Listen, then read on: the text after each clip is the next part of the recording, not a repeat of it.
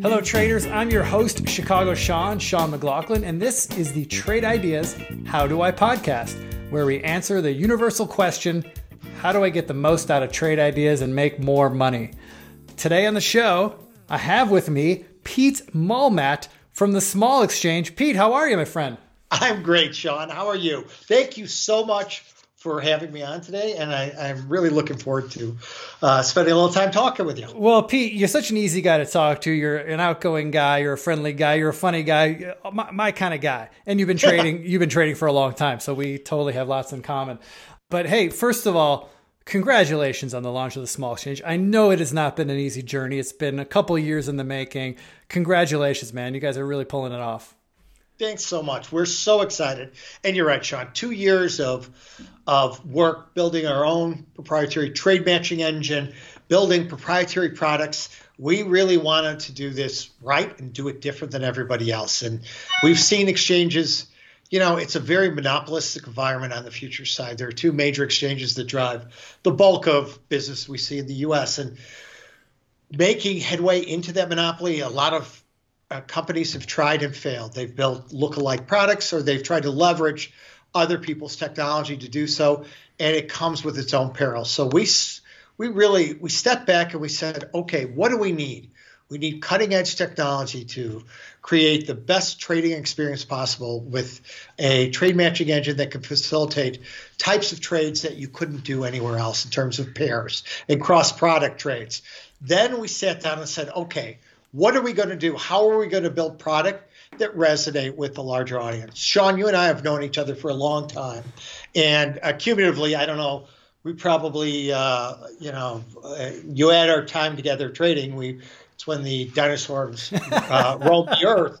Um, I started actually in 1982 when I was 20 years old. I was very fortunate to come from a family of traders and start trading on the floor of the exchange.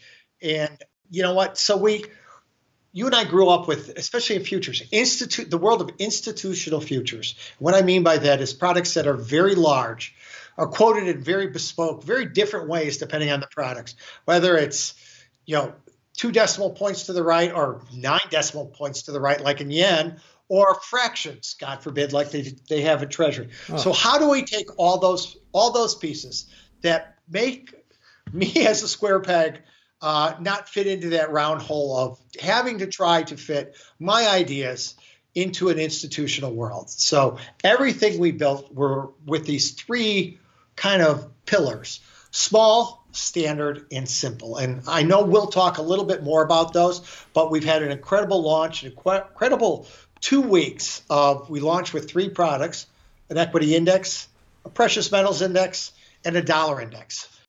I would love to go back um, a little bit to the beginning. Now, I have this romantic notion of uh, you know, you and the small exchange CEO Donnie and Sosnoff, you were all sitting around the coffee table, uh, you know, after the market closed and everybody went home, and you guys were playing a, a round of poker or something, uh, drinking uh, some coffees or a glass of scotch or whatever, and you were all just thinking, "Hey, man, remember when we used to trade futures in the floor?" And and and man, I wish our customers could trade. I, am trying to envision what that conversation looked like and, and where the real kernel of this idea came from. Well, you know what, and you're you're spot on. This is something that, while the building of it has taken two years, the idea has been, you know, 15 years in the making. And you're right. What I did and Tom did and Donnie did on different trading floors on different exchanges uh, wasn't, you know, was a very different piece, place and time. And our thoughts really revolved around this idea of how difficult all the benefits that futures give you capital efficiency leverage. And leverage you know is a two you know is a two-edged sword but used constructively is very productive in terms of a return on capital. And the ta- from everything small to the tax treatment all these wonderful benefits are wrapped around this incredibly difficult heavy lift. And from being traders from being uh, and i can tell you i mean my own st- stories. We all started tom donnie i all started in a single pit and we would trade a single product and you would then look to add product mixes to add new exposure to your your trading and uh, in, in, an attempt to find new opportunity and there was always a painful lear- learning curve. It's like the first time you went from trading five lots to trading 20 lots. you, you know, the mind is always like, look what I'm doing with five lots. I could do four times as well if I just traded bigger. Of course, it's so easy.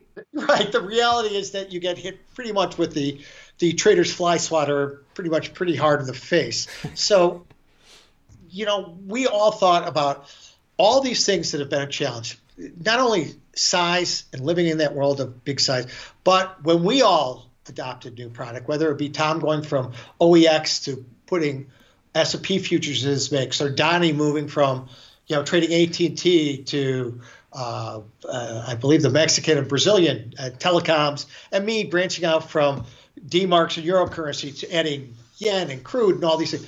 There's a learning curve that comes with it. The products are different, they move different. It's difficult. There's always a cost involved in both dollars and time to adopt them. So we thought about okay, here are all those challenges.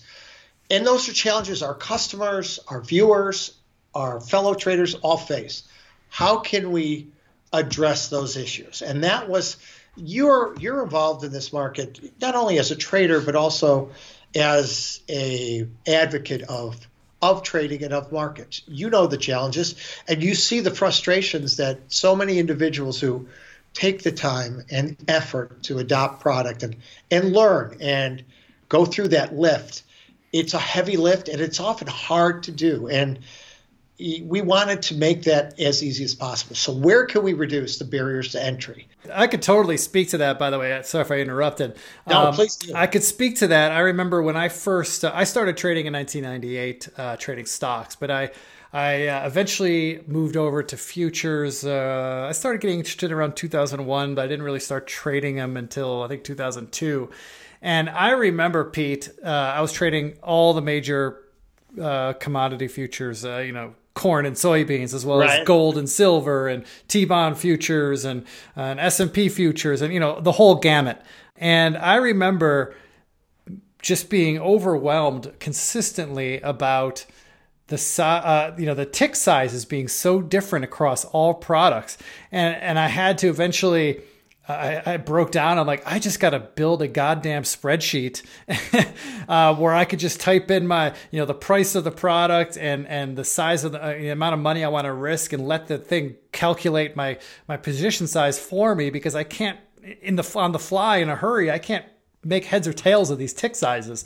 And and I remember, you know, I invested a lot of time to make that happen. But for the casual futures trader who's you know exploring it thinking about it and they come from a stock trading world they're they're quickly either turned off or right. unmotivated by the fact oh wait these things are quoted in 130 seconds and i got to do that math? Uh, you know forget it i'm out of here. Right. Or go down to the two year and it's 1 128th and it's like you lost me right there. Or let alone the inverse relationship between the world i want to trade and you and i live in which is yield we know what our home loan, our car loan, if we have a student loan, they're all quoted in yield. We know that world. Is it a 300, a 3% yield or a 2% yield? But we're compelled to trade in this world of bond price that fits wonderfully for an institution or a pension fund, but certainly doesn't fit for us. So you're right, Sean. That your assessment is spot on, and it becomes it becomes very difficult, not only financially because we all we kind of learn best, and I, am curious your thoughts. You learn best by doing. We can all spend a lot of time staring at contract specs, and we can all spend time in the sim, but at some point, we really learn by, and it's usually by trial by fire. We don't learn by being right, but we learn by sometimes when we're wrong in the market. Uh, and Pete, that, that's Pete, you're hitting part. a, you're you're striking a raw nerve here with me because unfortunately for me, the way I'm built is I have to do the real thing and take the lumps because any other way for me doesn't work. It doesn't. The, the, lessons don't stick unless I get in there and get hurt. And and it's like this is a battle I fought my whole career. And now as a father of a five year old son, and I see him making mistakes and learning, and I totally see him repeating everything I did in my life. I'm like, oh shit, that's just how he's gonna learn. You know, he's got to make the mistakes. He's got to fall and scratch his knee, and then he won't do that again. You know, that kind of thing. And oh, you're you're hitting a raw nerve there, Pete. well, I'll tell you, and Sean, I've got a 20 year old, a 24 year old, and a 25 year old, and trust me, my friend, it doesn't get easy, any easier when they break the 10 year or 20 year mark. So. Uh, you're it's a great ride, but you're in for a long haul, and they they will learn. And it, it's so funny because my 24 year old called me, and he's engaged to a wonderful young lady, and they were having this discussion about where she might apply for a job, and he he was going through this whole dialogue with her and he, he goes oh my god dad i got to tell you i started like channeling you. I stopped mid-sentence and it was like i was repeating everything you told me 10 years ago. And and i was like yeah see it, it does actually work but uh, you're right. We all learn by doing and uh, we learn. So the question becomes and, and i'm curious sean you you invested a lot of time doing this and you were very successful at doing it. Um, if you don't have the time but still want to engage how do you go through that learning curve and survive not only financially but mentally you know uh, that's where the challenge lies yeah, and you know, I'm insanely jealous of traders who are starting now, Pete. I mean, compared to when you and I started, the the tools that are available for, you know, whether you you are a casual, maybe, you know, I hate to use the word hobbyist, but if you're looking, to, you know, to make a little money on the side, or if you want to come to the markets and make a living at it, but you're not like somebody who works at you know Goldman Sachs, right? The the tools that are available for people to learn now, you know, are unbelievable. Uh, I started. You said you started in the early '80s. I started in 1998. The internet was just you know a brand new right. thing. You know, we didn't really have. I mean, there was stuff on the internet. Mostly, I mean, Jim Cramer had like the first website in finance that I knew about. Um, but you know, there was not a whole lot of resources. But today I mean, not only do we have fantastic bloggers, we have social media where you could follow smart people online, but I'm going to toot your horn here. I mean, the Tasty Trade folks, I mean, what, what they are doing for our industry and what they have been doing for the past, I don't know, what, eight, ten years now, uh, is unbelievable. And, and I have to be honest, Pete, and, uh, don't tell Tom I said this, but I, I, I, remember visiting the Tasty Trade Studios, the very first one when you guys were over in the Gold Coast, right? Um, in the old recording studio. I visited you guys early on. I was working at Stocktwits at the time. You guys had the Stocktwits CEO on as a guest. Uh, I think it was Bootstrapping in America or one of those mm-hmm. one of those mm-hmm. type of things. And um, I remember being in there thinking, you guys are brand new. It was like your first year, and I remember thinking to myself, a, how the hell are they going to make any money doing this? And B, is anybody even watching this stuff? This seems goofy. but you know, fast forward to where we are now, and I'm in awe of what you guys have done. Just not only with the with the the lessons and just the constant education and the constant uh, reiterating of best practices and things like that that you can never hear enough of and, and, building that whole brand that whole community i just think it's just such an amazing thing and i, I still tune in uh, to tasty trade pretty regularly at least a few times a week that whole ecosystem you guys are building, kind of fast forward to today, is is perfect for launching the small exchange uh, because because when you're launching new products, no matter if they're complicated or simple, yours happen to be simple, which is great. Uh, but when you're launching new products, you need people to be able to explain it in ways that the common folk can understand, and nobody's doing what Tasty Trade's doing. So I applaud you guys for that. Uh, but that kind of leads me to my next question for you is, you know, Tom and, and, and Scott Sheridan and your whole gang there. I mean, you guys have built things in the past. You've built trading platforms. You've built hedge funds, I believe. Uh, you guys have had all this experience in the business, but you'd never built an exchange before. Tell me about some of the the learning curves and the, the growing pains you guys went through as a team, navigating a whole different set of regulators and a whole bit, bunch of set of different uh, challenges. Well, it, you know, Sean, you're spot on. We were moving into uncharted ground, but uh, this company and all the companies within the Tasty Trade universe, and uh, Tasty Trade is an investor in the small exchange. It does, it is its own independent exchange, and there is no. It truly is one of the wonderful things with futures is a level playing field. So no one has an advantage over anyone else. So, but you know, you look at that entrepreneurial spirit of Tom and Scott. They truly are exceptional in their in their vision of where you know access to the markets with thinkorswim or the next iteration of a brokerage with tastyworks and tasty trade i'm so fortunate to be able to work with those guys it, it truly is you know it's like going to disneyland every day uh, absolutely an incredible environment to be able to work with these, you know, you talk about entrepreneur and it's often cloaked in very various descriptions. These guys are really it in terms of innovation and thinking outside the box.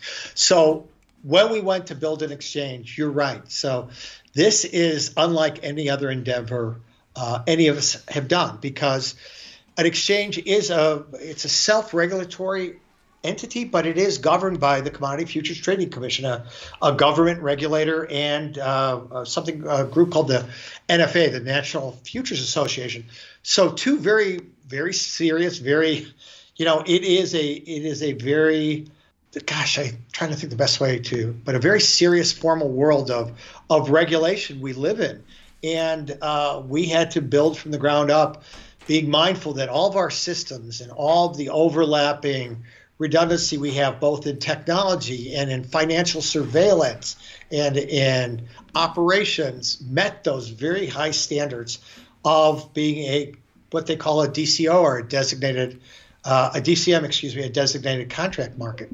So challenges were were many. So we we had a you know what we had a vision which was great. We also had a roadmap of what people did poorly, which always helps. Uh, you, yeah. you, know, it, there's nothing wrong in taking a lesson from someone's missteps. So that got you part of the way down the road, but certainly not all of it. And it was really uh, a very disciplined approach in terms of partnering with the right technology partner to build what, you know, it's one thing to build a trade matching engine that facilitates buys and sells. It's another one to build to be built with partnership of traders and cutting edge technology vendors. And that's what we did. So you ended up getting something that not only works incredibly well, but is actually crafted to let traders uh, be traders in, in the most effective way possible. So technology was a huge build for us.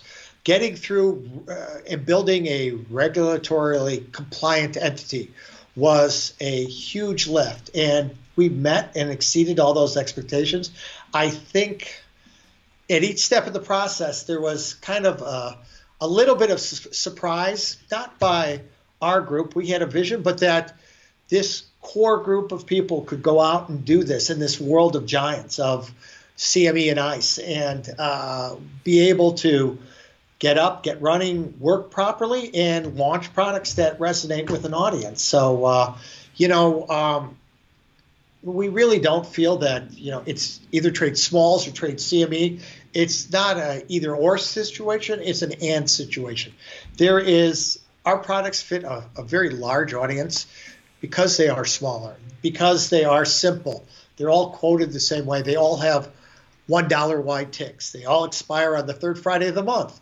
Uh, Sean, you and I know from our experience, you open up a, a futures calendar, you can find something expire on every day of the month. yep. And it, it's never the same same things. it's always different depending on the month, the, the 31 different things. Uh, so let's make it easy. Let's take all those little check marks that make it easy. And you know what? There has been a, a demand both on the customer side and on the industry side for innovation. Let's get out of this monopolistic zone we've been in and let's build product, let's build innovation, and let's build the market. What I mean by the market is because futures are really sized for a particular institutional audience, the self directed retail trader trading with them is a relatively small group and they it's difficult to sustain in that environment. So the challenge is how do you grow that base? How do you get a materially larger group of participants trading uh, productively in the futures market? And all these barriers that we remove, we feel materially will change that landscape. And the industry who has been really starved for new participants has been such a advocate of what we're doing because it will materially change the landscape. You know, Pete, I was chuckling to myself over here when you were talking about the various uh, expirations of all the futures contracts. I can vividly remember on three separate occasions when uh, late in the calendar year, like say around December, heading into the holidays, I would always have a mini panic attack where I'm like, oh shit, I need to get a new calendar for the next year because I because I used to have it right above my desk, right above my one of my monitors. It would be right there so I could stare at it at any moment. I could see all the expirations for the entire year. And come December, I'm always like, oh, where do I find a new one? Anybody know where I can find a new one for the next year? yeah, I, I remember trading product that thank God were cash settled, which meant that there was no delivery, but I'm clicking away, trading up a storm, and all of a sudden it's like the market just froze. And I'm like, what's going on? Of course, you think, I got a problem with my internet connection. No, I, everybody's up and running.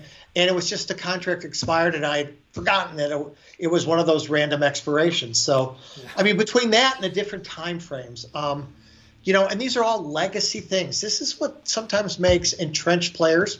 It's hard to change because they are kind of bound to grains trade from seven in the evening to uh, 7:45 in the morning, close, and then reopen at 8:30 and go to 120. And I can't tell you how many times, and I'm sure you've done this if you've traded beans or corn, traded right through that 120, and then realized afterwards, like, oh, I can't get at this market for another six hours.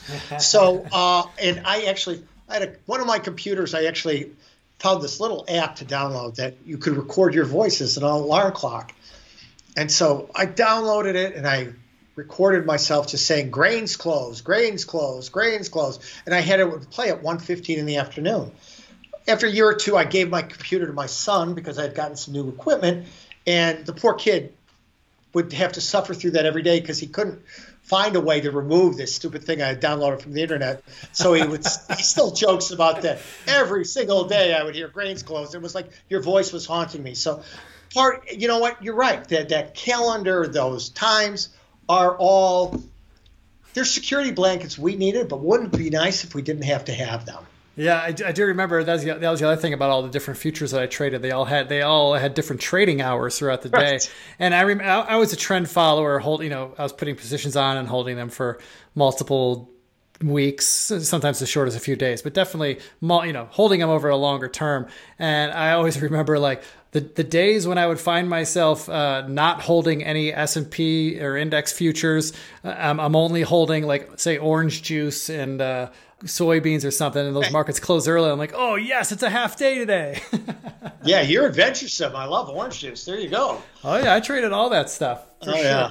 Well, Pete, um, last thing about the small exchange, um, you know, I'm curious to hear from you what kind of makes the uh, or, you know what type of traders do you envision are going to be most attracted to these small exchange products? Uh, you know time frame volume like kind of lay out to me what your ideal trader for these products is. Sure. So that was one of our goals was to make products that appealed to a much w- wider audience. So I, I, I think you know there is there is a desire by people to find products that are a, you're able to size up, not that you're unable to size down. So we created small products in terms of notional size that move within a comfortable range. And again, everyone's comfort is different, but um, you know that seventy to hundred dollar daily move lets you start to get vested, understand a product without getting overrun in terms of time. So simple to understand. We talked about the quoting convention all being the same index based quote. So two decimal points to the right and moves in $1 increments. So all these things that make product adoption hard, we're trying to make easier. So these products resonate with that larger audience. The ETF, an options trader who is looking for better, more capitally efficient product substitution the passive equity trader or the active equity trader who is looking for pure product exposure. You and I know equity day traders uh, will trade in whatever's moving, and you know they may have some tech, they may hedge it with, in their mind, some Exxon Mobil or some Caterpillar, and you and I both know, sure, different segments of the equity markets, but to a great extent, they all kind of wear the same skin, especially when they all start to move. So, how do I add true diversification to my portfolio? It's adding products that truly are pure exposure, which are products that we have. It's not blending. ExxonMobil has oil exposure, absolutely. It's also a company, it's also a refiner, it's also a finance company. So, futures give you pure product exposure. What a great thing to substitute into a either active or passive equity portfolio and use that effectively to not only hedge your portfolio with our stock index futures or gain alpha with metals or energy or foreign exchange. So, all those different ways for different participants to start to become vested in the efficiency of these products and how easy they are to adopt That's our goal. That's what we want to deliver to give people really more choice, more ability to express an opinion and manage risk. Well, and, and Pete, one thing that you haven't said is uh, the, the timing for small exchange products uh, accidentally through maybe no uh, no uh, effort of your own, the timing has worked out to be great because it just so happens that a couple of factors have come into play. A lot of brokerages have rapidly reduced or eliminated equities commissions for trading. Uh, mm-hmm. Now you've got the you know the COVID crisis going on and lots of people working from home, and we've seen over the last four to six months, we've seen a, a, massive explosion of, of new accounts being opened at every brokerage around the world. Uh, many of these are smaller traders, younger traders. They don't have you know enormous capital bases, and right. these traders due to their size and due to their newness, uh, you know, they might be under 25k. And those traders, if they want, if they want to trade stocks, they can't day trade um, with an account less than 25k. Your products address that issue, uh, or actually make it a non-issue. Uh, anybody with any trading size can day trade your products, right? Absolutely, Sean, and, and you're right. In the world of uh, cash equities, um, oh, I, I, hate to go too far down the rabbit hole, but they're not a neutral security. What I mean by that is you can buy them and hold them, but you know selling them is oftentimes a challenge. You have to borrow them. There are mechanics and costs involved. Futures are what we call a neutral security, which means I can buy or sell them with equivalent ease, all through the same central limit order book. So there's a tremendous amount of efficiency to those products. And the sizing question that you mentioned in terms of capital, futures by their nature afford you leverage. So leverage can be looked at one, two ways. It can be looked at as, you know, things move way too fast for me. What that means is that leverage is consuming you because you've missized the product to your to your goals. So let's get the benefits of leverage, which really speak to deploying capital effectively. And you do so in the world of futures, where it's much more challenging to do so in the world of equities, where you highlighted that. Very, very concrete fact. So we think this is an incredibly opportune time where capitally efficient products like our small futures become very attractive for everyone to adopt. And you're right, that smaller millennial size trader who's looking, who might be trading in the world of Robinhood or fractionalized shares and does not have the $25,000 that's required or is trapped by, and I'm sure many of your listeners and customers are trapped by pattern day trading rules where they they can't buy and sell the same security. None of those constraints or challenges to being productive exist within the world of futures. And that is really uh, another piece we think will resonate with this very large audience you highlighted. Well, Pete, I could tell you uh, at Trade Ideas, we, we're excited to, to have the data, the small exchange data on our platform, and, and we're seeing customers now, uh, you know, manipulating the data in unique ways, building, uh, you know, strategies around your products. Um, you know, Trade Ideas gives people the tools to you know, build build whatever strategy they they like. Uh, you know, you could you, if you want to build a breakout strategy, great. You could buy you could get alerted when when one of the contracts makes a new high. If you want to look for a you know an intraday pullback of a certain percentage, you could do that. If you're looking for a, a moving average crossover alert, uh, you know, I don't want to get too lost in the weeds, but there's hundreds of different sure. alerts people can use and build strategies around. And so we're seeing people building those and using that uh, and then hopefully, I, I would trust that some of them are using it to actually trade and, and, and send trades through uh, whichever brokers uh, are accepting your orders now. Now, I know your products are not available everywhere just yet, but many of the major brokers are either on board now or, or lining up, right?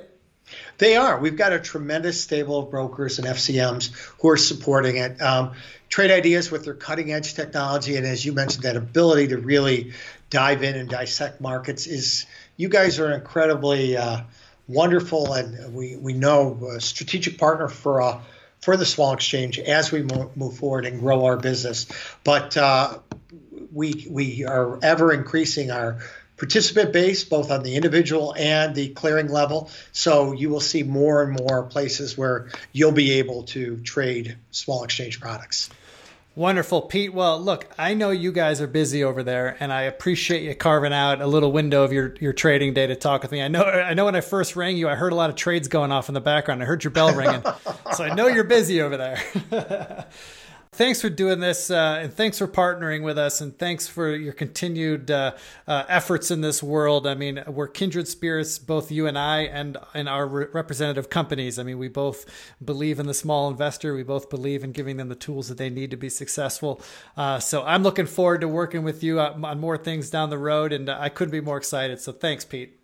Thank you so much for having me sean. We look to you too as a, a, key partner in our growth, and we're we're very excited to be working with you and your customers as we move forward. And you know what? It's always great to it's always great to catch up with you and be able to kind of uh, share thoughts and and be able to uh, discuss where we are in terms of opportunities. So thanks again for for having me on.